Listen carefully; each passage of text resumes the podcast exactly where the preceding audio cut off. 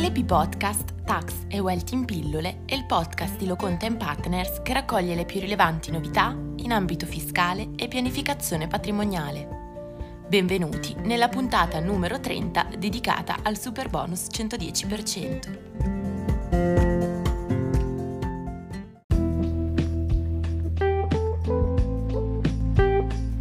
Ecco il primo quesito della puntata. L'articolo 121, decreto legge rilancio, consente ai contribuenti, in luogo dell'utilizzo diretto della detrazione spettante per la realizzazione degli interventi di efficientamento energetico e o antisismici, di optare per un contributo sotto forma di sconto in fattura. La disposizione normativa stabilisce che lo sconto in fattura può avere un importo massimo pari al corrispettivo.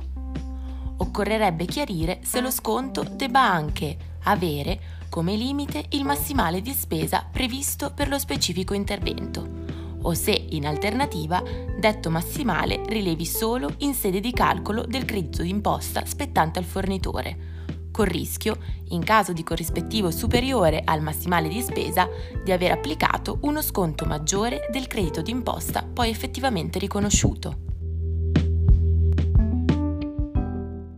L'articolo 121 del decreto legge numero 34-2020 stabilisce che i soggetti che sostengono negli anni 2020 e 2021 spese per gli interventi elencati al comma 2 possono optare, in luogo dell'utilizzo diretto della detrazione spettante, alternativamente per un contributo sotto forma di sconto sul corrispettivo dovuto fino a un importo massimo pari al corrispettivo stesso anticipato dai fornitori che hanno effettuato gli interventi e da questi ultimi recuperato sotto forma di credito d'imposta, di importo pari alla detrazione spettante con facoltà di successiva cessione del credito ad altri soggetti, compresi gli istituti di credito e gli altri intermediari finanziari.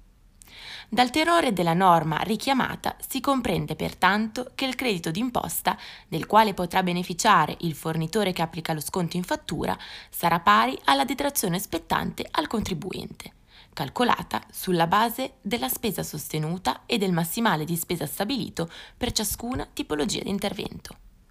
Per la parte di spesa eccedente il massimale, il contribuente non beneficerà di alcuna detrazione e di conseguenza il fornitore non potrà vedersi riconosciuto alcun credito d'imposta. Passiamo al quesito successivo.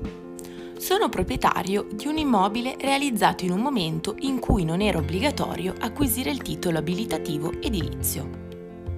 Come posso procedere per ottenere la certificazione dello stato legittimo al fine di poter usufruire delle agevolazioni da superbonus? I titoli abilitativi si sostanziano nei provvedimenti autorizzativi che consentono di realizzare interventi edilizi sugli immobili e consentono di verificare la conformità dell'immobile a quanto stabilito dal titolo edilizio che ne ha autorizzato la costruzione o da quello successivo che ne ha consentito la modifica, cosiddetto stato legittimo dell'immobile. L'articolo 10 del decreto semplificazioni ha mortificato l'articolo 9 bis, decreto Presidente della Repubblica numero 380-2001, stabilendo che per gli immobili realizzati in un'epoca nella quale non era obbligatorio acquisire il titolo abilitativo edilizio, lo stato legittimo è quello desumibile dalle informazioni catastali di primo impianto o da altri documenti probanti, quali le riprese fotografiche, gli estratti cartografici, i documenti d'archivio o altro atto pubblico o privato di cui sia dimostrata la provenienza, e dal titolo abilitativo che ha disciplinato l'ultimo intervento edilizio che ha interessato l'intero immobile o unità immobiliare, integrati con gli eventuali titoli successivi che hanno abilitato interventi parziali. Pertanto, l'assenza del titolo abilitativo non preclude l'accesso alle agevolazioni da superbonus, quando sia possibile dimostrare, attraverso documentazione idonea e di sicura provenienza, la legittimità dell'immobile. In questi casi si consiglia di accompagnare la documentazione probatoria da una relazione tecnica illustrativa.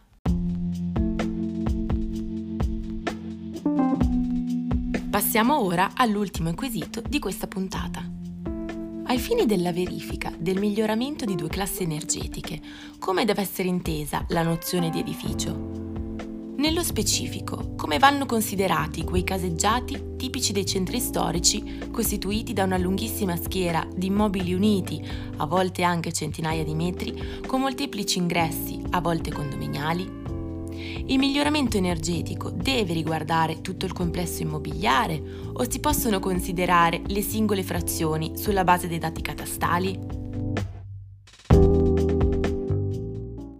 Come definito dall'articolo 119 decreto rilancio e come specificato nel, dalla circolare 24E del 2020, l'accesso al superbonus spetta a fronte di interventi eseguiti su parti comuni di edifici residenziali in condominio, edifici residenziali unifamiliari, unità immobiliari residenziali funzionalmente indipendenti e con uno o più accessi autonomi dall'esterno, siti all'interno di edifici plurifamiliari cosiddette villette a schiera. Ciò premesso, gli interventi di efficientamento sono agevolabili con le maggiori detrazioni da super bonus solo se i lavori interessano gli immobili sopra descritti. Per quanto riguarda i caseggiati indicati dal lettore, sarà necessario valutare se ricorrono le condizioni per poter configu- configurare un condominio o viceversa un edificio plurifamiliare o unifamiliare. Si ricorda che il condominio costituisce una particolare forma di comunione in cui coesiste la proprietà individuale riferita all'unità immobiliare e la comproprietà sui beni comuni dell'immobile, quali quelli indicati nell'articolo 1117 Codice civile, tra i quali si ricordano il suolo su cui sorge l'edificio, i tetti e i lastrici solari, le scale, i portoni d'ingresso, i vestiboli, gli anditi, i portici, i cortili, le facciate. Inoltre il condominio può svilupparsi sia in senso orizzontale che verticale. Si ricorda poi che ai fini dell'agevolazione in commento gli interventi devono interessare le cosiddette parti comuni degli edifici in condominio. Ad esempio, in presenza del tetto in comune, un caseggiato ben può essere considerato quale condominio e l'intervento di efficientamento realizzato su questa area sarà agevolabile secondo le disposizioni dettate dal decreto rilancio a condizione che il tetto sia elemento di separazione tra il volume riscaldato e l'esterno. Viceversa, dal momento che la sola tipologia di bene non può implicare la presunzione di condominialità, nel caso in cui non sono configurabili parti in comune, l'immobile sarà qualificato come edificio unifamiliare o plurifamiliare secondo le specifiche contenute nella lettera C dell'articolo 119 decreto legge numero 34 2020 e nel decreto requisiti tecnici del 6 agosto 2020. La qualificazione dell'immobile in una delle categorie anzidette comporta che la verifica circa, circa, il salto energetico di due classi vada riferita all'intero edificio se l'intervento interessa un condominio o un edificio unifamiliare. Se l'intervento è posto in essere su un edificio plurifamiliare, il miglioramento di due classi energetiche va invece riferito alla singola unità immobiliare autonomamente accatastata. Bene, la puntata odierna termina qui, vi aspettiamo venerdì sempre alla stessa ora con una nuova puntata della rubrica Banking and Finance. Lo studio Lo Content Partners vi augura una buona serata.